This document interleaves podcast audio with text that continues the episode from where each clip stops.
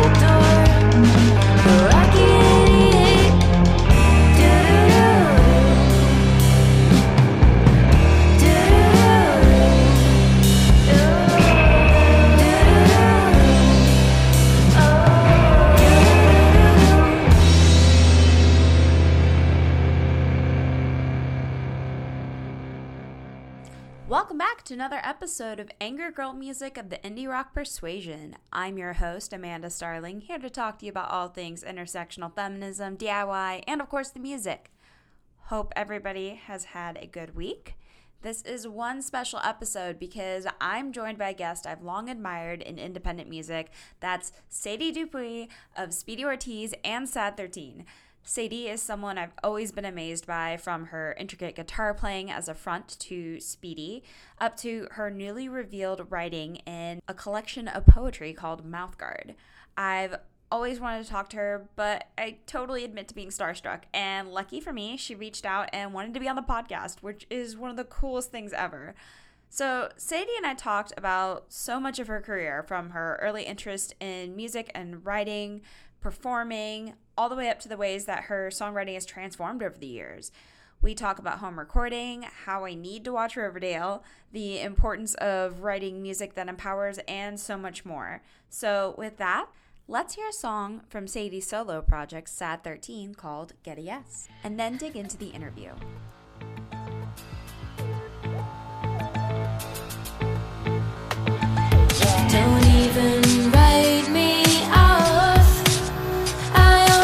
Only cross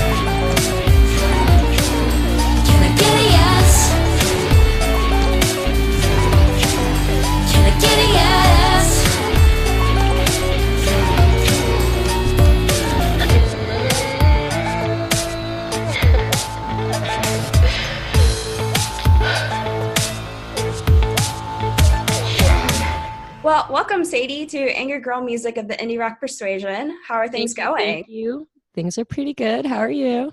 I'm really good. I'm so excited to be able to talk to you and meet you. Um, I've been a fan for some time. Oh, thank you so much. I'm yeah, I'm excited to be doing this. I've also never taped a podcast over a video chat, I don't think. it's fun So- because we get to see each other's faces, and I love it because it gives me the opportunity to talk to people from all over. I'm here in Yeah. Florida, so like bands come through, but it's not the same as being like in the Northeast or even in some of the larger cities in the Midwest. I really where in Florida are you? I'm in St. Pete, so I'm like half an hour outside of Tampa. I love St. Pete. Oh, yay! I always have fun when we play there. And I think we well, I won't give a spoiler, but I think we're coming back kind of soon. Yay! Well, exciting. I'll be excited about that. That's for sure. Yeah, I've driven to like Orlando to see a couple of your shows and stuff Yeah. here and there. It's tricky. I feel like we um I always want to play in Florida as much as possible and it doesn't always get added to tour routes and I like sort of understand that it's vaguely out of the way, but it's not really. Like we play North Dakota somewhat regularly. How how is Florida any more out of the way than than that? yeah, I always try to encourage bands. I'm like, you can do a really sick loop because you can hit Orlando, Tampa, Miami, and it's Mhm. not too crazy. But Yeah, we just did Miami for the very first time in like 8 years of touring. Um we just did Miami for the first time last month and it was amazing. I was so happy to be there and people were psyched. And I feel like that's the thing about Florida shows because bands don't route through as often. People are just like excited to be at a show and not as jaded about it as they are in like I don't know, northeast cities where there's 20 shows happening a night and you can see everyone you know like every I don't know, like once a month. yeah, we kind of bottle up all that hype and just kind of unleash it on y'all when you come through. It's that's for sure. I think that's the best way to do it. Except that we should come to Florida more. yeah, just a little bit more, but Yeah. that's okay. I'll just have all that energy ready for you when you get here. Cool. Oh my gosh. Well, I'm excited to talk to you about your career, everything that you've been doing through music. It's such an awesome experience that you have and wide background because from my understanding, you started a little bit in children's choir, playing a little bit of instruments here and there. That's so awesome. yeah, that is my background. It's um do you want me to just should I, should I let the listeners in? Is that what you want? Okay. Sure. Let's see. Um well I started playing piano. That was my first instrument and I would play with my dad who had um taken my my dad had worked in the music industry sort of way before I was born and sort of um, dabbled in artist management and A&R and he um, traded like ma- piano lessons for management so he like learned piano from like managing like blues artists which is really cool Yeah. uh, so when I was a little kid, I would play with him a little bit, and we would like write songs on the piano together.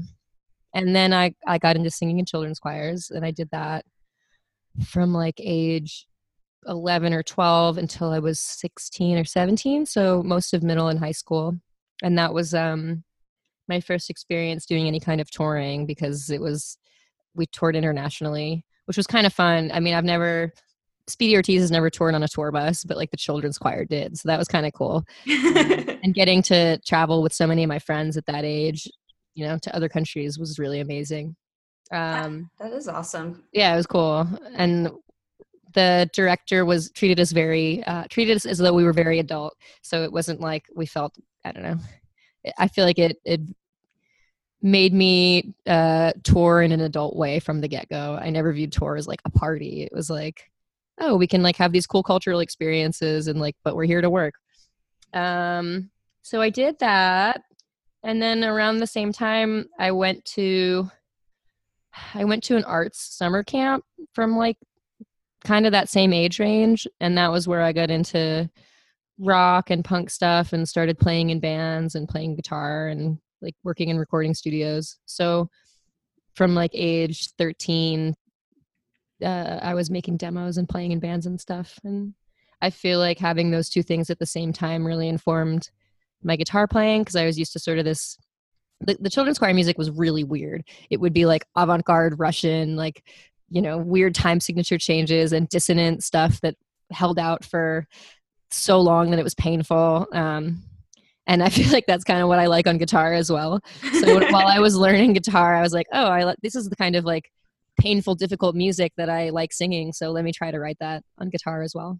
Um, so I feel like doing those things at the same time really kind of set me up for the kind of music I still write, you know, uh, 17 years later.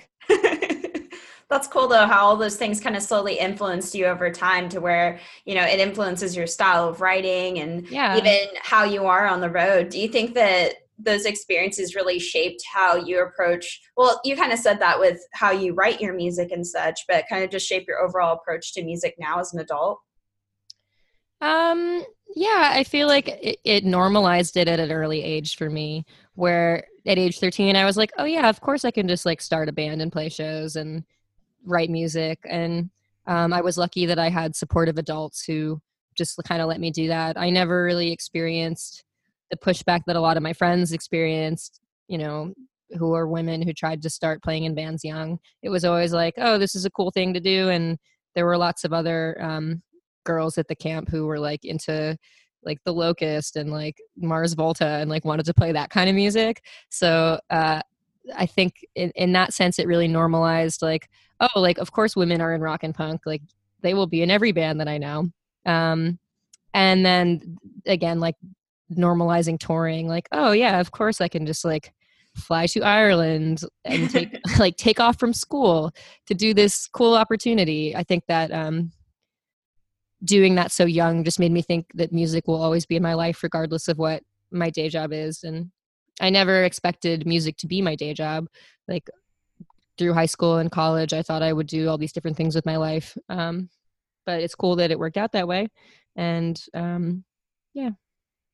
That's really cool though that music was accessible to you at that age. Um, and yeah i mean it's a big big privilege. Not everyone gets to do that. Not everyone is able to go to like a cool punk summer camp although I That's a would- dream come true. it is and that's why like speedy ortiz has done a lot of uh, fundraising and support for girls rock camp foundation because i think that having opportunities to play in bands and record at that age i mean i'd be a completely different person if i hadn't had those experiences and i think that all kids should be able to do stuff like that in an accessible way so Yeah, definitely. And that's so cool that you've kind of had that intent for so long. And, you know, that informs so much of like what young women and kids who are figuring out who they are in general, like it, it helps shape them so much. Do you- yeah do you remember any like bands that you got really excited about in kind of your formative years that kind of just motivated you to write? Um, I mean, I can definitely remember the first song I ever wrote when I was in like I probably was like eight years old.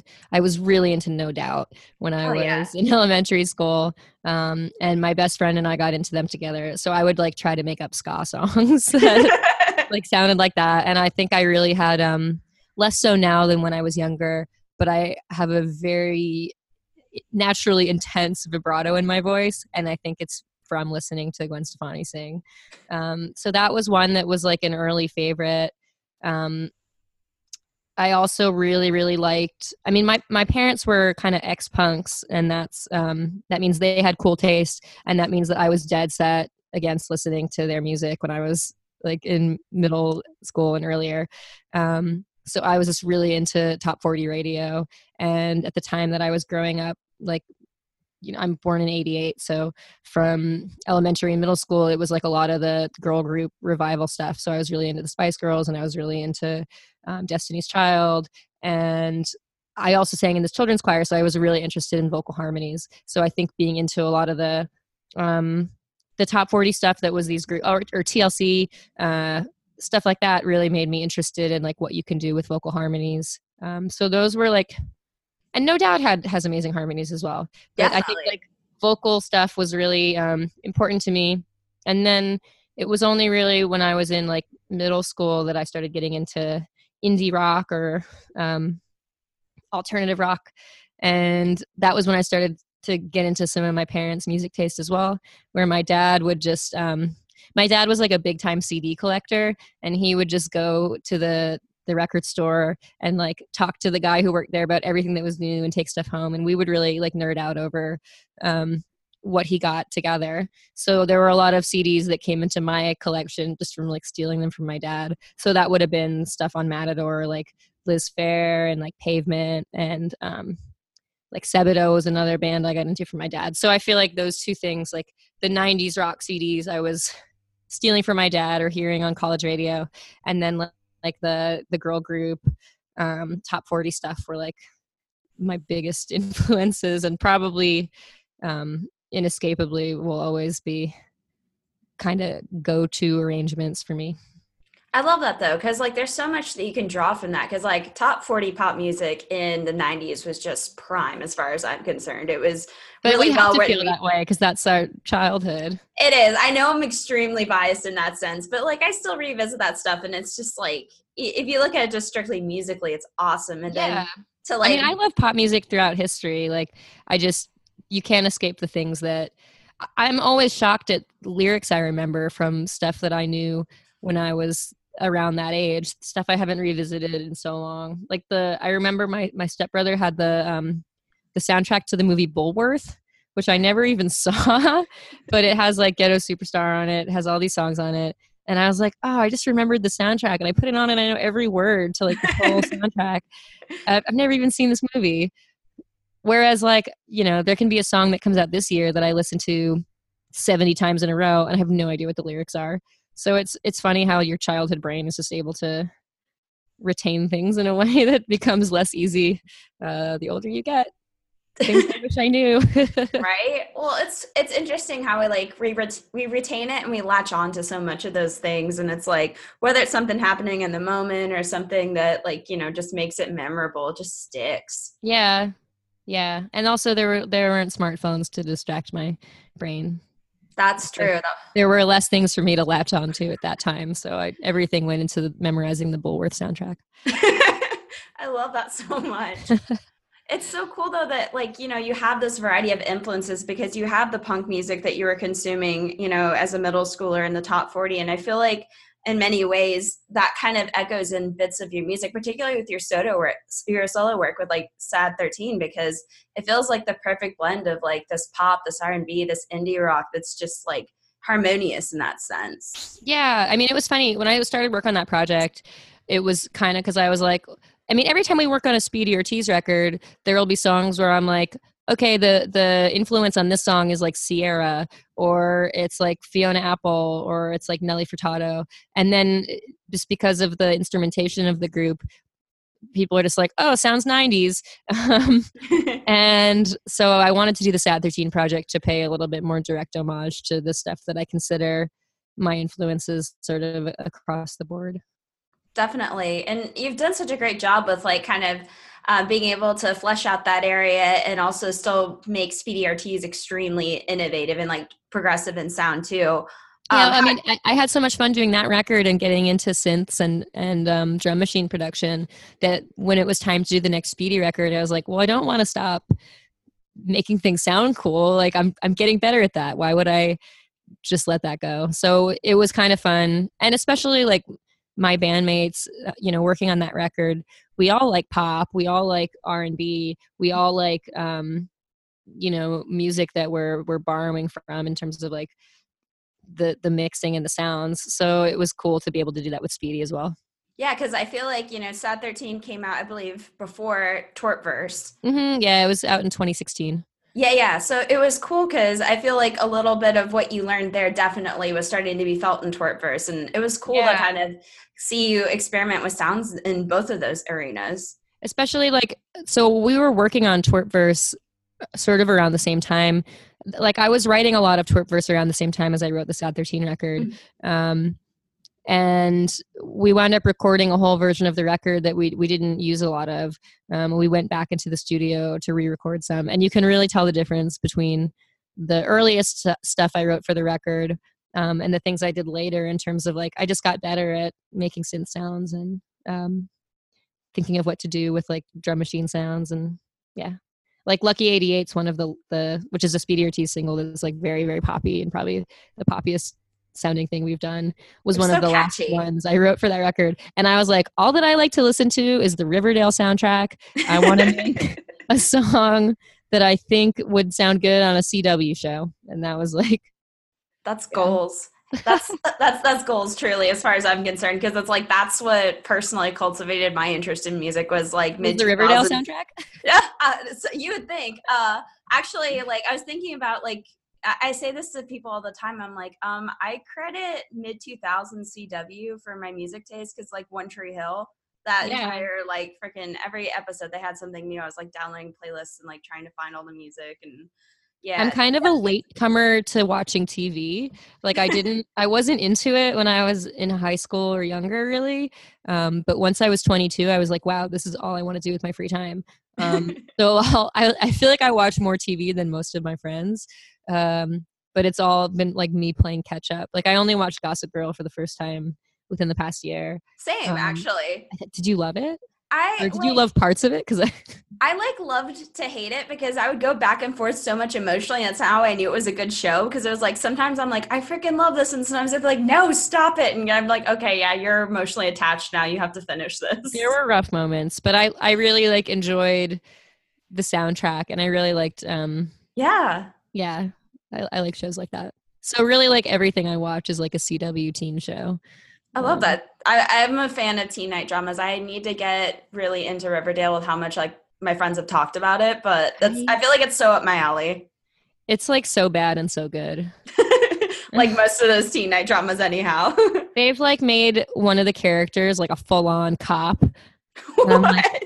how am i rooting for him and yet i'm being forced to i had a good moment that. actually they made um do you know cole sprouse Yeah, yeah. So the teen heartthrob Cole Sprouse plays Jughead Jones of Archie Comics fame, and he was like first he was like a film nerd who was doing like a Truman Capote style like writing expose, and then suddenly he was like a gang leader, and then he was like benevolent gang leader, and then suddenly he became like a cop, and um, and so they had some big like like Cole Sprouse as as a cop scene and they played um that grime song we appreciate power and i was like wow it's like not only cole sprouse has turned into a cop but they're playing grimes' copyist song on top of it so anyway you should watch riverdale for more for more thoughts about this uh watch riverdale and then we can chat Absolutely. I'll have to follow up with you when I've watched some of it. yeah tell me what you think the copyist moments are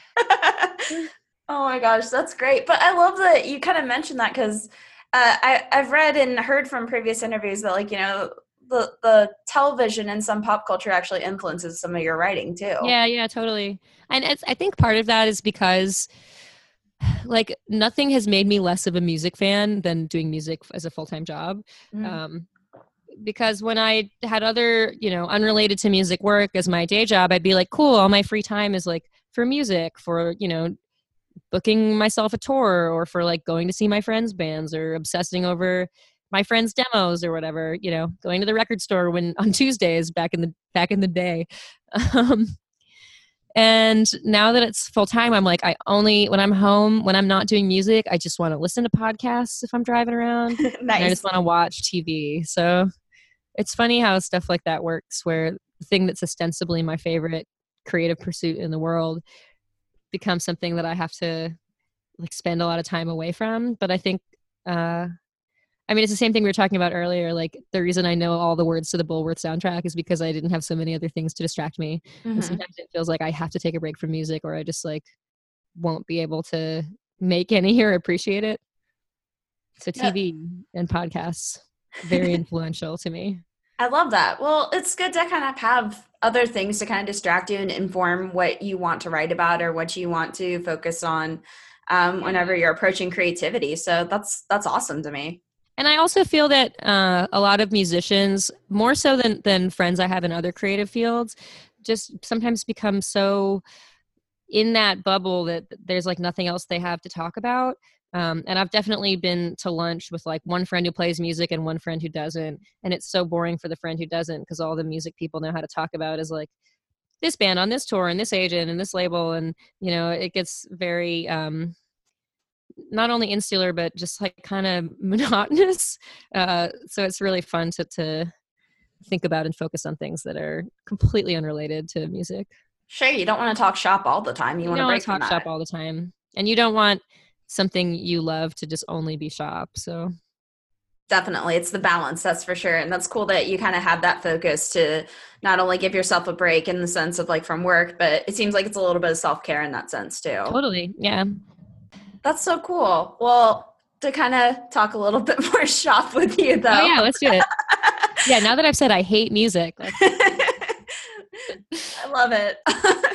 so um it's really neat how long that Speedy Ortiz has been a band and all the things that have taken place over time. But I'm kind of wondering maybe well first how you all met and then how do you feel you maybe have grown as a band from your first releases up to now being Twerpverse? Yeah, I mean, the lineup has changed somewhat considerably over the course of um, the band's history, and it really started as my solo project. Mhm. Um, so for the first like six months of Speedy Ortiz's existence, it was just my solo project, and I would just get whoever was around and I knew wanted to play just to play shows with me, and I really was just doing it um as a fun side project. Like i had a band that i'd been in for five years and that was sort of my main musical project.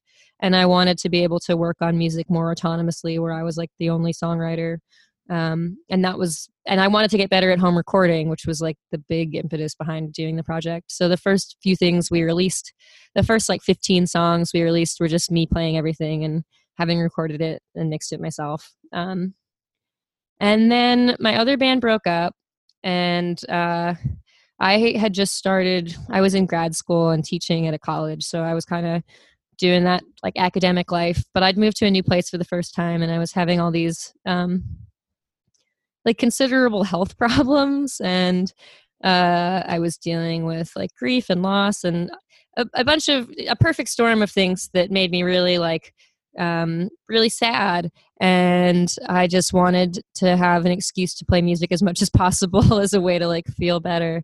So that's sort of when i got um, a few different friends that i'd known from touring in my previous band to be like a consistent lineup for speedy. Um, and so over the years like you know the lineup has changed because people's lives change and not everyone wants to tour 10 months of the year which is what we wind up doing every year somehow.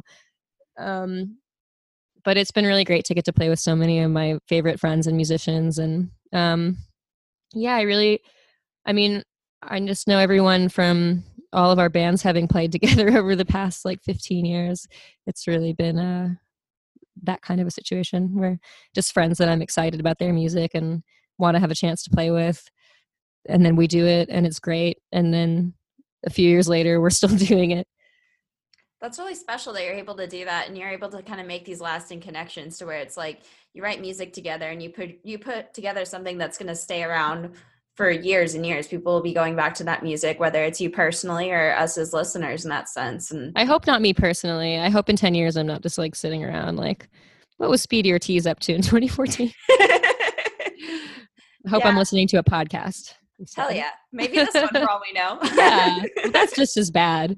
Listening to my own voice in like speech form, that's even worse. it's really weird. I'll put it that way for myself. can't- I can't do it.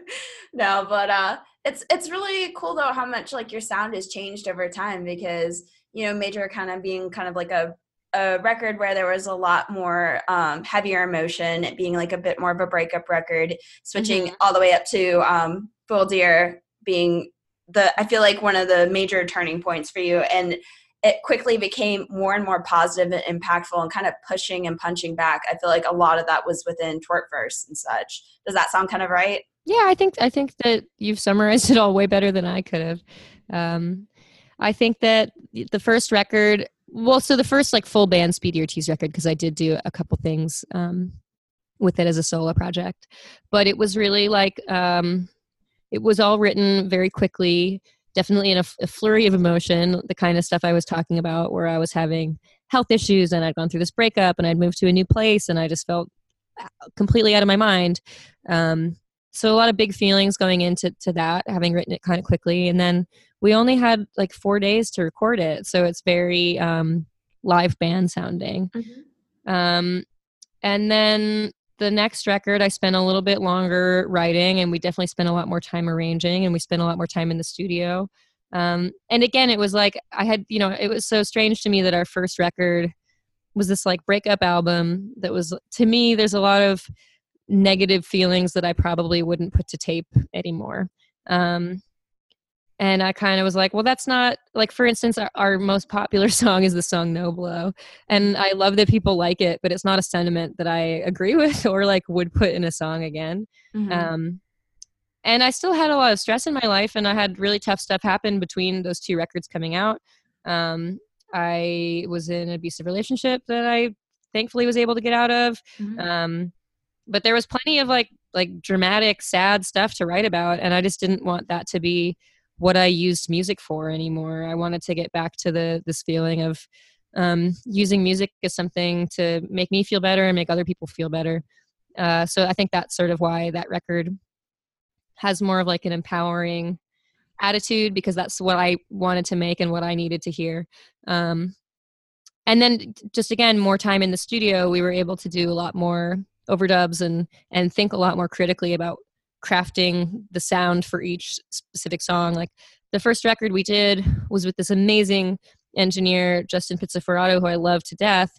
Um, but you can't like make every song have its own sonic world with four days in the studio to do. We did we tracked 14 songs.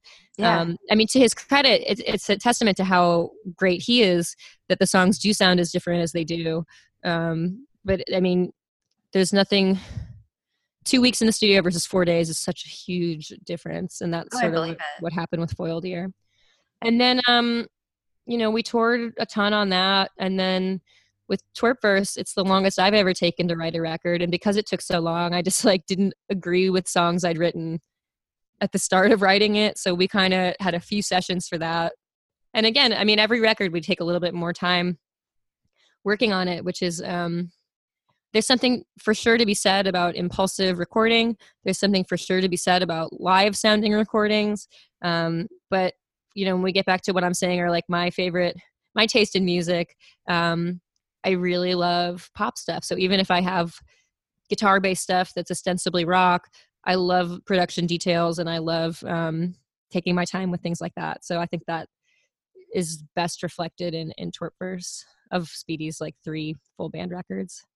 Definitely. There's so much growth I feel like that has happened between those two records specifically, Foil Deer and Twerpverse, and that, you know, there is more production and yet it feels very natural that it's there. Um, and it feels like it's just like a natural next step in evolution for you because you're applying these things that you've learned to the things that you love to this new record and um, it's really what I love about it too is that that that empowerment that kind of just keeps steadily growing. Because I remember when I first heard like "Raising the Skate" off of Foil Deer, I listened to it. I'm like, whoa, I the strong the song makes me feel strong as hell, and it was actually one of the what I would call turning point songs for me because um, being a younger 20 something kind of exploring um, punk music years ago and stuff that was one of the songs that like stuck out to me and it kind of empowered me as like a young feminist and stuff. So now That's so here awesome. yeah That like years really later.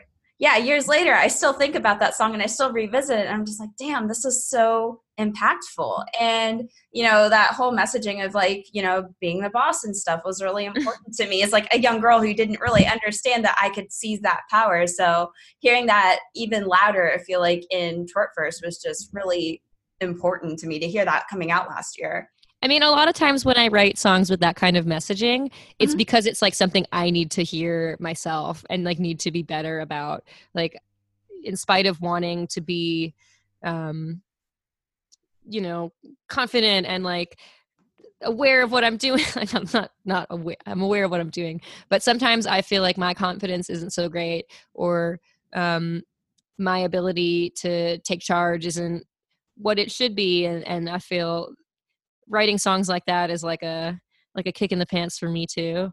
Mhm. Um, so that's cool that it it's nice to hear when my my little notes to myself uh, work for other people as well.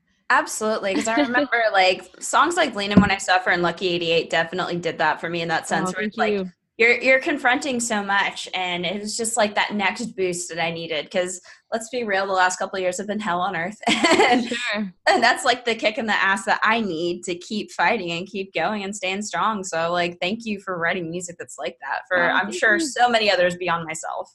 Yeah, it's definitely. I mean, I've always written music, not in like a diaristic way, but um, I'm not like a. I'm not such a narrative songwriter that I ever make like a fictional. I've never done like a like a story song where it's like here's a fictional scenario and I'm going to sing about it. I mean, I admire so many songwriters who do that, but it's just never um, been what compels me to write. So, I mean, even from the early Speedy Ortiz stuff, it's like things that I needed to hear for myself, but it was all about like breakups. And at some point, I was like, I don't need to. I kind of know what to do. Like, um, I made the first Speedy record when I was like 23. By 25, I was like, I kind of know what to do in a bad relationship. Like, yeah. I kind of know, like, you know, how to heal my heart. What I don't know how to do is how to deal with the fact that so many of my friends in the music industry have dealt with like bizarre misogyny. What I don't know how to deal with is like so many of my friends who, uh, so many of my friends don't feel listened to by um, people who are supposed to be allies. And so that sort of became the things that I would like notes to self, but um, notes to friends who are struggling with the same thing and, and stuff that's bigger than just like, uh, my shitty breakup. hmm Well, it's it's kind of a maturity thing too, because you know it's Absolutely. Your take world just, you harder. you take it harder when you're younger and your world is so focused on yourself when you're Mhm. younger which is not um true for everyone and i feel like that actually sounds kind of ageist and is not something I, I mean because so many of the like activists that are doing the most and that i admire the most are much younger than me. Um but at least personally and i think for a lot of my friends there was just like a i don't know you think that your emotions are like the biggest thing in the entire world um and that it just has to do with like oh you see my dog? There he is. He, put, he perked his Yeah. head up. Buster! oh, back to sleep. Uh, but you know what i mean? Like your traumas feel like the biggest thing in the world and um as you get older you're like oh these traumas happen to lots of people in my community. How can we process and heal together? How can we um, protect other people from experiencing the same traumas that we've gone through? So that was sort of um, i feel like that's sort of how it hopefully a lot of people as they get older start to to notice and realize these things and want to adjust how they conduct themselves and um, how they support and, and question their own communities as a result of learning stuff like that definitely. I feel like that was that mirrors so much of i feel like my experience and like growing up and realizing you know there are bigger problems than maybe what i'm facing right now and maybe there's things i can do to help others and that's so cool that you have that approach to your art in that sense too because you're thinking about others experiences and like trying to not only speak for what you've been through but ways to help others through what they're facing as well.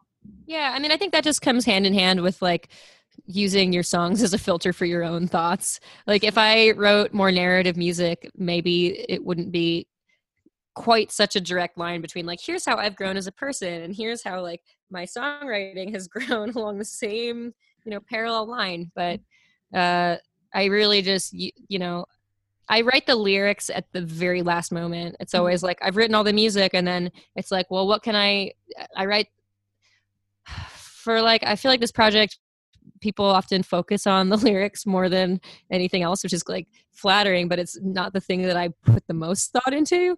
Um, but I think, of course, because I'm just like trying to process whatever thought is in my head that day, it follows that um, my growth as an adult and caring less about myself and more about others is sort of translated in the the lyrics that are a bit automatic. Yeah. Well, it's it's neat that, you know, you mentioned that you spend a little less time on lyrics because that just I think is a testament to how naturally they come to you in that sense because a lot of us I'm on the outside lucky. feel that way. like it's it's really cool what you're able to do and I love the way that you deliver the lyrics in the sense of like how you mentioned earlier, challenging like the speed and the pacing and stuff with your instrumentation too, which is brilliant. I always enjoy the times that I've watched you play because you seem like you're so like balanced in how you're able to do this awesome lyrical delivery while shredding. There's no other way to put it. Yeah, it's been um that's been a, a growth experience too because I feel like I always have wanted to prove myself as um a competent guitarist. Like I I spent very little time ever playing something that could be construed as rhythm guitar and it was always because um I mean, I was lucky that I went to, as I said, this art summer camp where there were a lot of other girls who were into playing rock music. Um, my bandmates were often other girls. Um, but I'd go back to high school where nobody else played guitar except for like shred boys. And I'd be like, well, I have to prove that I'm as good as they are. So I would Mhm. always write parts that were like a little bit harder than I could play so that I could get better. And then I'd be like, well, this part is too hard for me to play. Like now I have to really practice singing this to it. So I think for years and years, my stage presence was just like, I have to like stand here on the mic the whole time and like not move around much because I'm playing like hard stuff and I'm also trying to like sing something that's you know rhythmically and tonally completely different from what's going on with my my two hands. Um so I would just kind of like stand in place. Plus like a big pedal board and there's all this stuff to control and at some point I was like but that's not people at the show like maybe 10% of them care about the technicality of what you're doing they just want to see you having fun so it's been a real even though I was having fun I would just look very stoic on stage. So it's been a real uh, growth over the course of Speedy Ortiz of trying to look like I'm having as good of a time as I actually am having. Because I think I, I used to have friends be like, "You look upset on stage." I'm like, "I'm not. I'm just like really trying not to mess up these parts that are too hard for me." no, that's cool. I mean, I always um I always found it so much fun to you know kind of shift from watching like literally your hands doing all these really technical parts. There's still I feel like this mysticism that like what for whatever reason it's like you only see men shredding and I think that's a false narrative because between you and actually um I would say Candace um from Woolbright are some of the tightest guitar players I've ever seen with how you Yeah, just A lot of my favorite guitarists um, are not men. yeah. But I but I think when I was first touring, I would very rarely see anyone on stage who wasn't a man, and Yeah. so that was part of why I would always make my parts like difficult. And it's also why I mean, Speedy Ortiz has always had a second guitarist. It's been a few different people, um, but often I mean, it's funny every time we've had three guitarists in the band. Um, and every time I've had to teach a new guitarist, they're like, "Oh, I listened to it and learned it." And the parts that they'll learn are the parts that I wrote because they assume they'll like assume that the like lead sounding part is the um the part that they're meant to play. And I'm like, "No, actually, like that's my part." Like,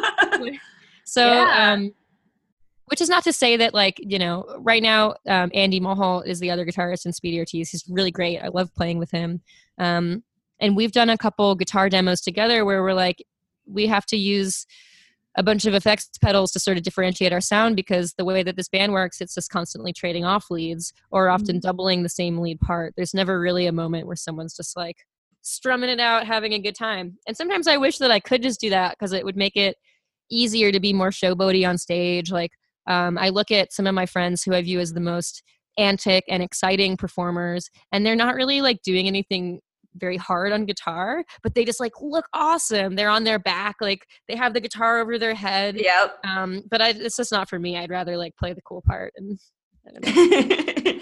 yeah, every everybody it's like to each your own. I mean, I I have to say for just for me as a showgoer, I like both. And I like being able to see somebody up there just like going at it. yeah beautifully. Yeah, but I mean, I I, do, I like both things, and sometimes I wish there was a part of me that could let go of the the the part that wants to be like really proficient at guitar and just like let loose on stage and like swing my guitar around or something. But um, it's just not me. I'm a nerd. I'm a guitar nerd. well, we appreciate guitar nerds around here, yeah, that's for yeah, you better. It's your podcast. I love it. um and um, i think seeing that is just like empowering to people like me who are aspiring musicians and Mhm. like people who are learning to play in that sense and, and it's like between the music that you write and the lyrics that you write it just seems like that's almost like the overall intention it seems like of what you're doing because it's like yeah, with, with, with slugger you have a lot of like impactful empowering music. It's also complex and deep. Um did you kind of have the intention to kind of just make this a really empowering record? Um yeah, I think that that while there obviously were like feminist themes on the previous Speedy records, and I'm sure like it said feminism in our press release or whatever, there were certain explicit themes that I um felt weird talking about explicitly, especially in a band where I'm backed by three men. Um so working on it totally by myself without any you know that the record was just me on like uh, basically the same setup I'm talking to you now, like my laptop at a desk. I had like a little like MIDI controller, and I had like a guitar through like the the DI box that I'm like talking to you through right now. And I just spent two weeks just like making crazy music and staying up till 4 a.m. without answering to anybody else. So there were things in the lyrics that like I feel like would have gotten at that time, maybe not now, because I feel like um there's certain like consciousness things that are just better in 2019 than they or things that are that are more obvious to men in 2019 than they maybe were in Yeah. 2015 which is not to say that like my bandmates aren't hashtag woke but certain things about um, gendered experiences are, are more universally understood so there are things that at that time i was like i would feel weird singing this in speedy ortiz but if it's just me and no one else has to answer for it or like speak about it in an interview then i'm like happy to work on it this way so th- that was kind of it it wasn't like I was trying to do like let's do a whole like empowerment feminism anthem, but it was like here's like some shit in feminism that I want to talk about and haven't felt like I could explicitly in in the the like Speedy Ortiz project. Um, yeah So yeah. definitely well i like that you know you get very direct with songs like get a yes but you also have almost like this just like fierceness in songs like coming into powers where they just feel strong Oh, and important and i love it and i also love the rapping with sammus by the way it's Yes, amazing It's funny. I mean, I got really into Sammus. Well, we're uh, she's my good friend now, but yeah Um, I saw her.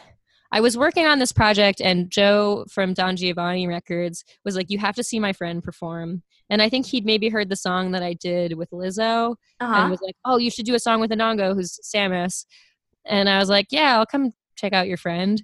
Um, and I cried at her show, and I don't good. you know, people online are like, I'm crying, like on Twitter or whatever. They're not actually crying, I don't think, at least not all the time. But I truly cried at, at uh, one of her songs. And we kind of got in touch over email. And then um, she had a song. She, I mean, she has a number of songs that I feel like touch on similar themes Mm-hmm. to coming into powers, which is um, intersectional feminism. Yeah. Um, and I was like, hey, you've spoken about this a lot and really eloquently. And I think that you, you being on this song would just like make it a million times better. Um, so I didn't write the song intending for there to be a rap verse in it. I just was like, wow, I need to find a way to get Sammus on this record. So she's the only feature on that whole album. And we just like built in 16 bars for her to do something. And I love what she did. And I love everything she's so done great. since then. I, I'm a, I'm a big, I'm a stan, I would say.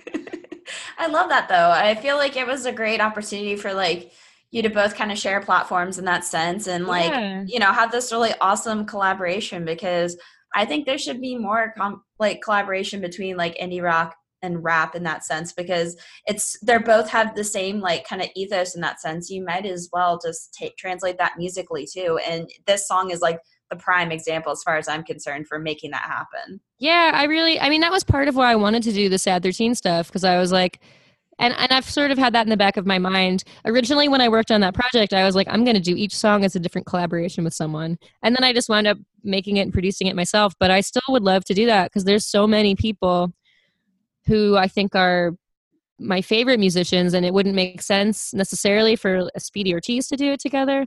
But um, like Suzi Analogue is one. She's a producer who I just love her music, and we've done some shows together. And um, my fantasy would be to like do a, a collaboration with her. And I don't know that it would work with like, although she, you know, she likes everything. I think it could work.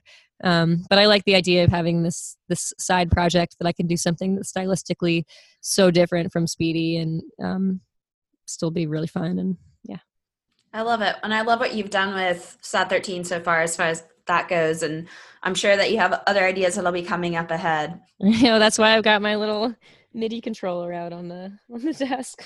Oh, yeah? You working on anything now? I've been trying. I, I well, how do I even put this? I've been wanting to work on new music, and I've felt just like um, for the past since Speedy Ortiz started, I just feel like anytime I have downtime, I'm like, gotta be writing, gotta be like recording, and that's fine. But it, it is hard to run at hundred all year round. Mhm. Um, and I've been on tour so much out of the past, you know, since t- 2011 is when we kind of started doing this. 2013 is when I started doing it full time. Um, and I put out a book. I've been touring on that most of this year. Yeah. And I just was like, oh, I only have a few days at, at home at a time. Like, I should be using this to work on music, but my brain doesn't want to. So I've been trying to honor that and not force myself. Sometimes I think that it can be helpful to force yourself to work, especially if you're in a creative rut. But I don't think I'm in a creative rut. I think I just need a little um, time and clarity away from writing new music. So I I have this out actually because I'm just working on like covering some songs because I'm like that seems fun to me right now. If I want to ease my way back into home recording after so many months on tour, like doing some covers is a good way to to start. Definitely. Well, you have to do like what you said, what's fun to you, because that'll be what ends up ultimately inspiring whatever creativity comes down the road. Binge Yeah. your Riverdale and play with some covers and just chill. Yeah, exactly. That's awesome. And yeah, you did spend a lot of last year touring with um, with Speedy Ortiz with doing um, Mouthguard, the release of your poetry. Um, Yeah. how, how's the reception been to that? It's been really good. Um, the book is selling really well. It was um, for small press distribution. It was like one of their best sellers um, last fall. So I mean, not that like poetry sales are like crazy to begin with, but I wasn't expecting very much with it at all, and it's nice to see people responding well to it. Um, and it's also cool to be engaging in a kind of performance where the expectations and efforts surrounding each date are so different. Like the amount of prep that goes in to any show that we do on tour, like we wind up there from 3 p.m. till, you know, 1 a.m. Um, there's months and months of like promoting it and doing interviews and um, the selling the merch, the loading in, the loading out. Even just that compared to showing up at the at a book reading date where I just come in with a box of books like five minutes before the reading starts and then chat with like the 20 people who came and i'm able to talk to everybody and have a good conversation which is like not as true at a gig with a thousand people there Yeah. um so that's really really nice and um it's just such a, such a different experience like sometimes i do these readings and you know if like if like 40 people show up, the bookstore is like, that is amazing. Like, that's the best turnout that we've had in years. And I'm like, cool. If we sold 40 tickets to a speedy show, like someone would be mad at me. Um, so this, it's kind of cool to have that different, different experience, different expectations. People are, it's just a different community, the, the poetry community than the, the indie rock fandom community. But um, I like them both for very different reasons. Yeah, those are two very different experiences. Do you ever have anybody who's like a Speedy or a Sad 13 fan show up at the poetry Yeah, yeah, often. Uh, so I feel like maybe half of every reading's attendance is like just like Speedy Ortiz fans who like want to come. Maybe they're not super invested in poetry, but they want to come because it's connected to like something from the band. Um, and I think that's awesome because that way you get people coming to poetry gigs who might not otherwise think that was something they're interested in. Um, and then by the same extension, sometimes it's just people who, you know, go to everything that bookstore does and they are just hearing the work without any connection to my music. And that's kind of cool too, because then I know it's being evaluated on its own merit rather than just like, I like this because this person whose music I like did it. You know what I mean? Um, Definitely.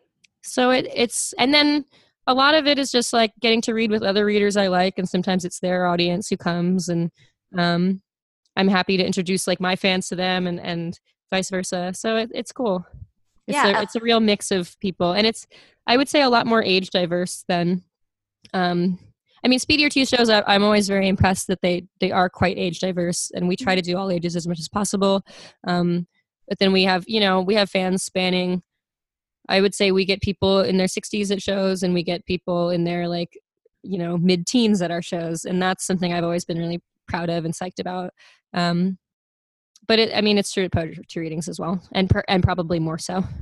That's awesome because, like, you do have that cross reach in that sense. So you're able to touch people from all backgrounds and all ages in that sense. Yeah, Both yeah, forms of art. yeah, totally. That's really cool. And, you know, it does, in some ways, Mouthguard does kind of tie into a little bit of that era of your life when you were writing certain Speedy Ortiz songs and stuff. Mhm, Yeah, it's old writing. Yeah, that's so cool to me. Like, in that sense, that you were kind of able to tap into that area of your life. I'm kind of wondering maybe what are some things that maybe you learned about yourself when you went to go revisit that writing? Um, kind of now, not necessarily now as the present, but when you were going to uh, put together the book. Yeah. Um so I'd say it's similar to how I was talking about some of the stuff on Major Arcana where Mhm.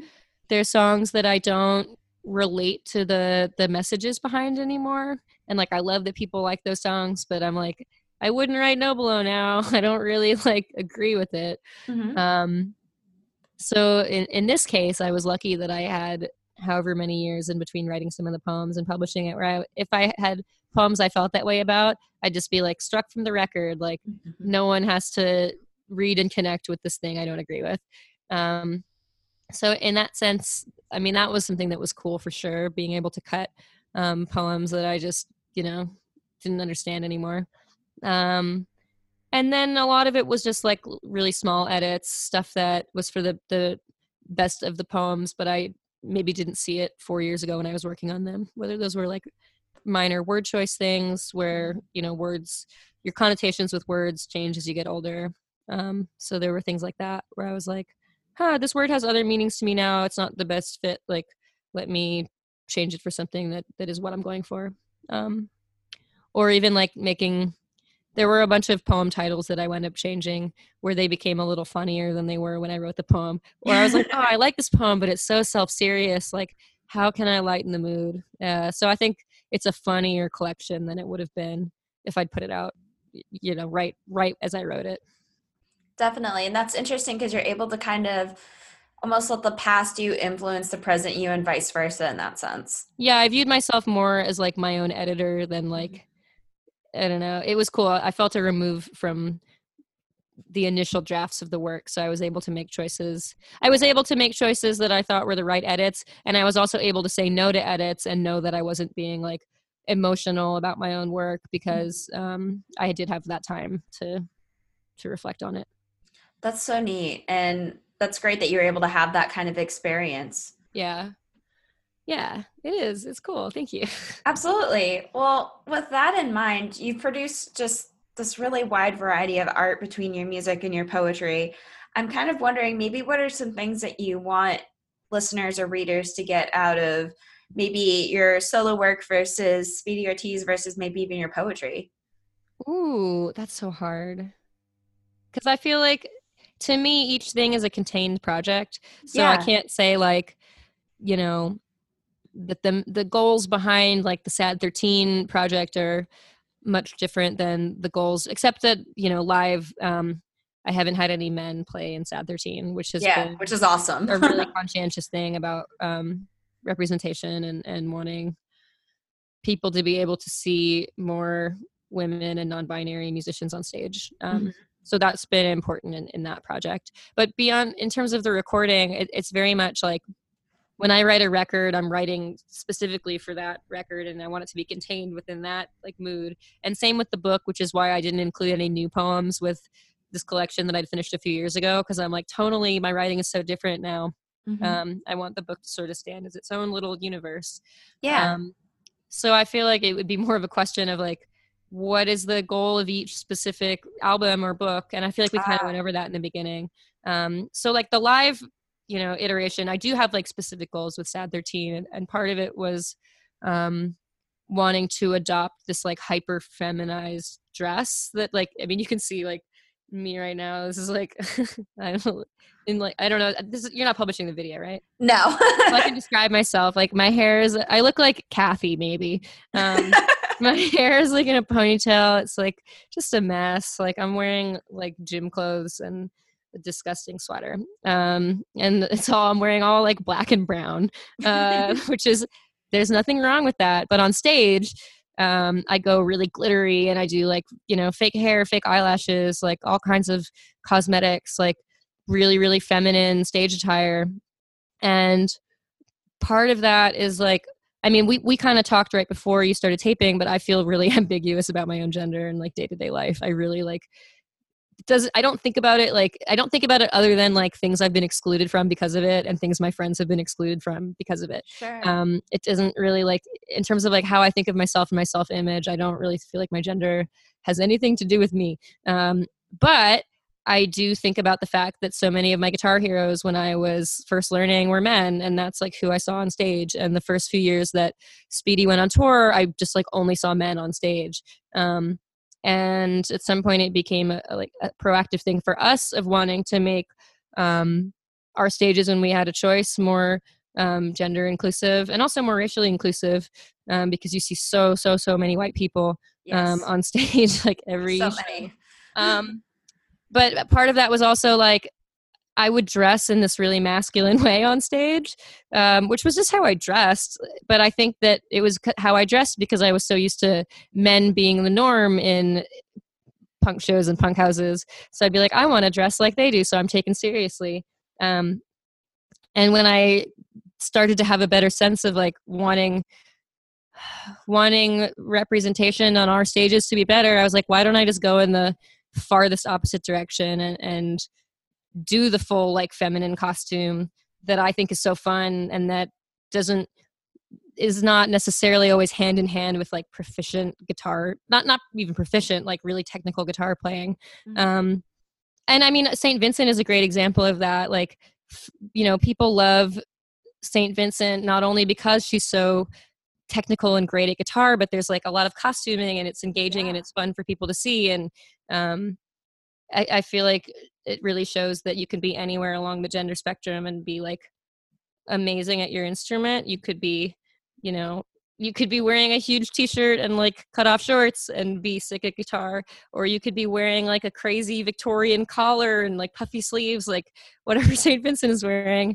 or you know the full like latex bodysuit and you can be amazing at guitar and and uh i guess i wanted to be part of of showing that spectrum so that's why i started dressing in a yeah this like hyper feminine way I love that though, because it's like it's again showing so many other people that music is accessible to them despite any sort of like narrative or sort of um, messaging that's out there that you have to look a certain way to be. yeah yeah exactly bullshit. Yeah. And uh, what's always been the most exciting thing for me is when people who are kind of young come up to us after the shows and are like, because of you, I, I started learning, and I guess I wanted to Mhm. show like you can. Yes, you can learn, and also you can look however you want and still um, be pretty good. I love that so much. And that's a huge message for people of all ages and all opportunities to that sense. They can see that and they can do it themselves. yeah, I hope y'all can see me when I'm like 80 years old, and at that point, I will be a really showboaty um, performer on stage, and I'll be like headbanging and playing behind my neck and stuff. Oh my and gosh. then I can, you know, show that you can do this from age 13 to age 80. I love that. That's badass. You're going to be the biggest, most badass 80 year old ever. We'll see. I feel like there's going to be so many osteopathic challenges for me between now and then, but we'll see. That's so funny. Um, so, so uh, with that in mind, uh, hopefully none of those challenges happen this year. Um, what are some things that you're working on in 2019 that you're kind of excited about? I'm training for a marathon right now, which I'm really excited about. It's my Hell first yeah. one. That's awesome. Is it going to be in Philly or where? It's going to be in? Cleveland. In Cleveland, cool. Yeah. I looked up um, easiest first marathons and I picked the one that I could do based on my tour schedule and where I also had friends in the city to like cheer me on.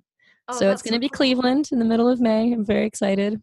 Oh my gosh. and well, uh, I feel like so much of my free time, like my friends just don't want to hear about it because it's like once you get deep into marathon training, I'm running now on weekends like for three hours, and I'm like, hey, I can't do anything today because I'm so exhausted. Like, let me tell you about all the aches and pains in my body, and like, oh, all my salt from exercising just dried on my face, and now I touch my forehead and salt is coming off. oh my gosh. That's that's been consuming a lot of my um, mental energy since since I started specifically training for it in January. Um, Wow. But it's really fun, and I'm having a good time with it. And when you were talking earlier about self care, I'm like getting really into running again, which used to be one of my big hobbies. Um, Has been just awesome for me in terms of my own mental health. So That's so yeah. cool. I'm having a good time with it. I'm also not good. So if you're listening to this and you're like, I think I would run a marathon, but I'm bad, I want to tell you that I'm bad. And uh, it's really fun still. I get to listen to lots of music and podcasts and um, wear fun running clothes. That's the fun part for sure. And like that's running clothes. Yeah. I get so excited. Now I'm like, oh, I got new socks. And I'm like, it's like the highlight of my week. oh, I do that all the time. There's a I've, new windbreaker. I'm so stoked. I've done that. Is the thing. uh, I'm like that with. I'm a. I'm a hot yoga person. So oh, yeah, like, yeah, yeah. Cool. If I get new gear for that, like you You're know, psyched. Yeah, no, I I get stupid excited over leggings now, and I'm like, that was not a thing a long time Who ago. Who makes the leggings you like? Um, I'm trying to remember which one. It was like the um. Oh gosh, I liked a little bit of the Gaiam ones and like a couple other brands and stuff, but like I've I've gotten really good at finding them on discount and stuff. Like Cool. so that like That's what I do. I waited out. I ha- I got really into um along with like getting into running, I got really into like B Corp running gear. Yeah. So stuff that's like sustainably made or um yeah. sustainably made and and like, you know, the workers are paid fairly and under conditions that are like absolutely certain. Um so I, I have like a couple that I just like stock all the time. And if they have any sales, that's when I'm getting all my stuff. So I really like Cotopaxi. Um, and they have running tights. If you look them up, I feel like you'll be into them because they're really, they're just really fun and they do fun colors. And um, Outdoor Voices is another one. They're pretty pricey, but they last. And I just wait till they have sales, and then I'm like, yes, yes, yes. Dang, I'm gonna have to look up all these. Maybe I can find some offshoots that do the yoga stuff for me because that would be sick. Yeah, you know, Outdoor Voices does, I think, primarily yoga stuff. Awesome. Um, a lot of the gear is honestly really similar because it's like you want like a like a sports bra crop Yep. thing, and you want either tights or like little shorts. So the yoga running gear crossover is um, it's pretty it's pretty tight. I love that. Well, damn, that's so cool that you're doing this marathon and you're you're training for it now, and you're doing that while you're on tour.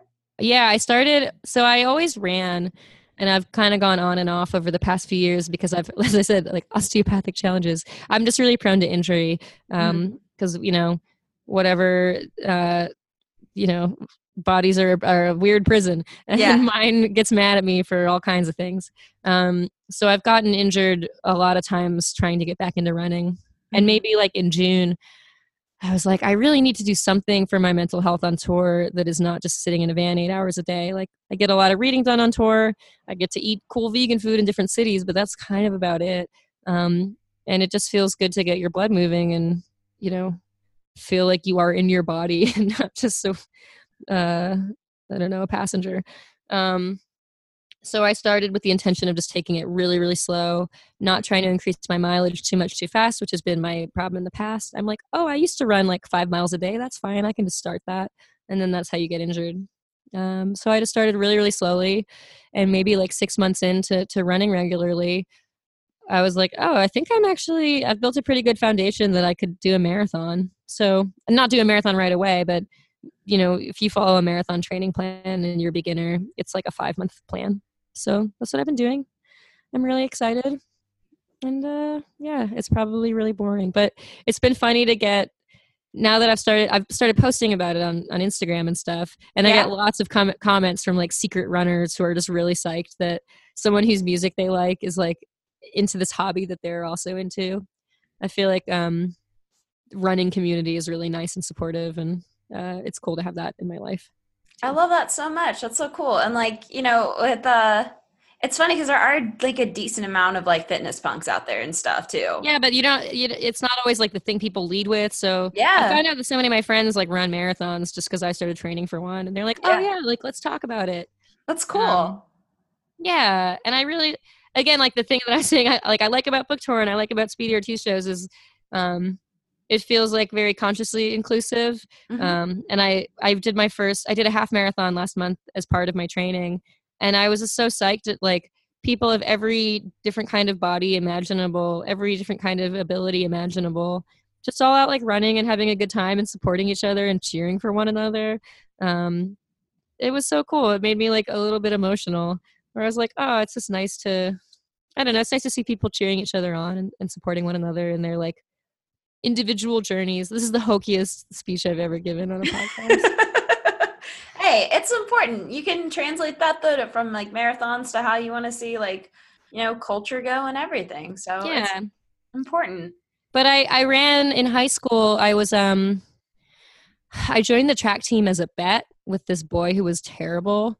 Um, and he thought he told me I wouldn't last two weeks or something like that. And I was like, all right. And I, I did it. And the next year I was a track captain. Um, and we had a, a, runner on the track team who was um, visually impaired, and I was like her sighted guide for a lot of the training season, which was really fun and awesome, and I really loved running with her. Um, and I kind of had forgotten about that experience. And then when I ran the half marathon, there were a number of blind runners running with um, their like sighted guides, and I was like, "Oh, this is so awesome!" And I kind of forgot about this part of the community too. So now I'm like, "Oh, I kind of want to get back into that as an adult." So we'll see. That's so cool. Well, that's just awesome that you're able to, you know, see these opportunities and this inclusivity within that community as well. That's so cool. Yeah, yeah, it's nice. I like runners. Well, Hello to all the runners out there. I'm sure there's some listening. I'm sure. well, that it's so awesome to hear about this really awesome thing that you're working on this year, and Thanks. I'm excited to see all that you do with your running, with your music, you. with your writing, everything that's going on for you. I'm bad at the running, but I like it. That's, all, that, all matters. that matters. Yeah, oh, you can apply that to anything. That's for sure. Well, where can everybody keep up with you online and find all your music? Um, I'm pretty much on everything as Sad Thirteen, so that's S A D one three. Um, so I'm there on on Twitter and on Instagram, and then Speedy Ortiz has a Facebook page that I don't really update, but it exists. um, other than that, both projects have websites, and uh, but I, I, would say the main the main ways are like Twitter, Instagram. That's where I spend most of my non non running time. oh my gosh! Well, everybody's gonna make sure they follow you and keep up with your adventures Thanks. and running and all of your awesome art yeah, don't keep up with my adventures in running. It's so boring. you can look at everything else. Well, there you have it. Well, thank you so much, Sadie. Thank you. This is so fun. I'm really glad that we were able to make it happen. Absolutely. It was great. Fuck you, pay me what you owe. I sweat harder than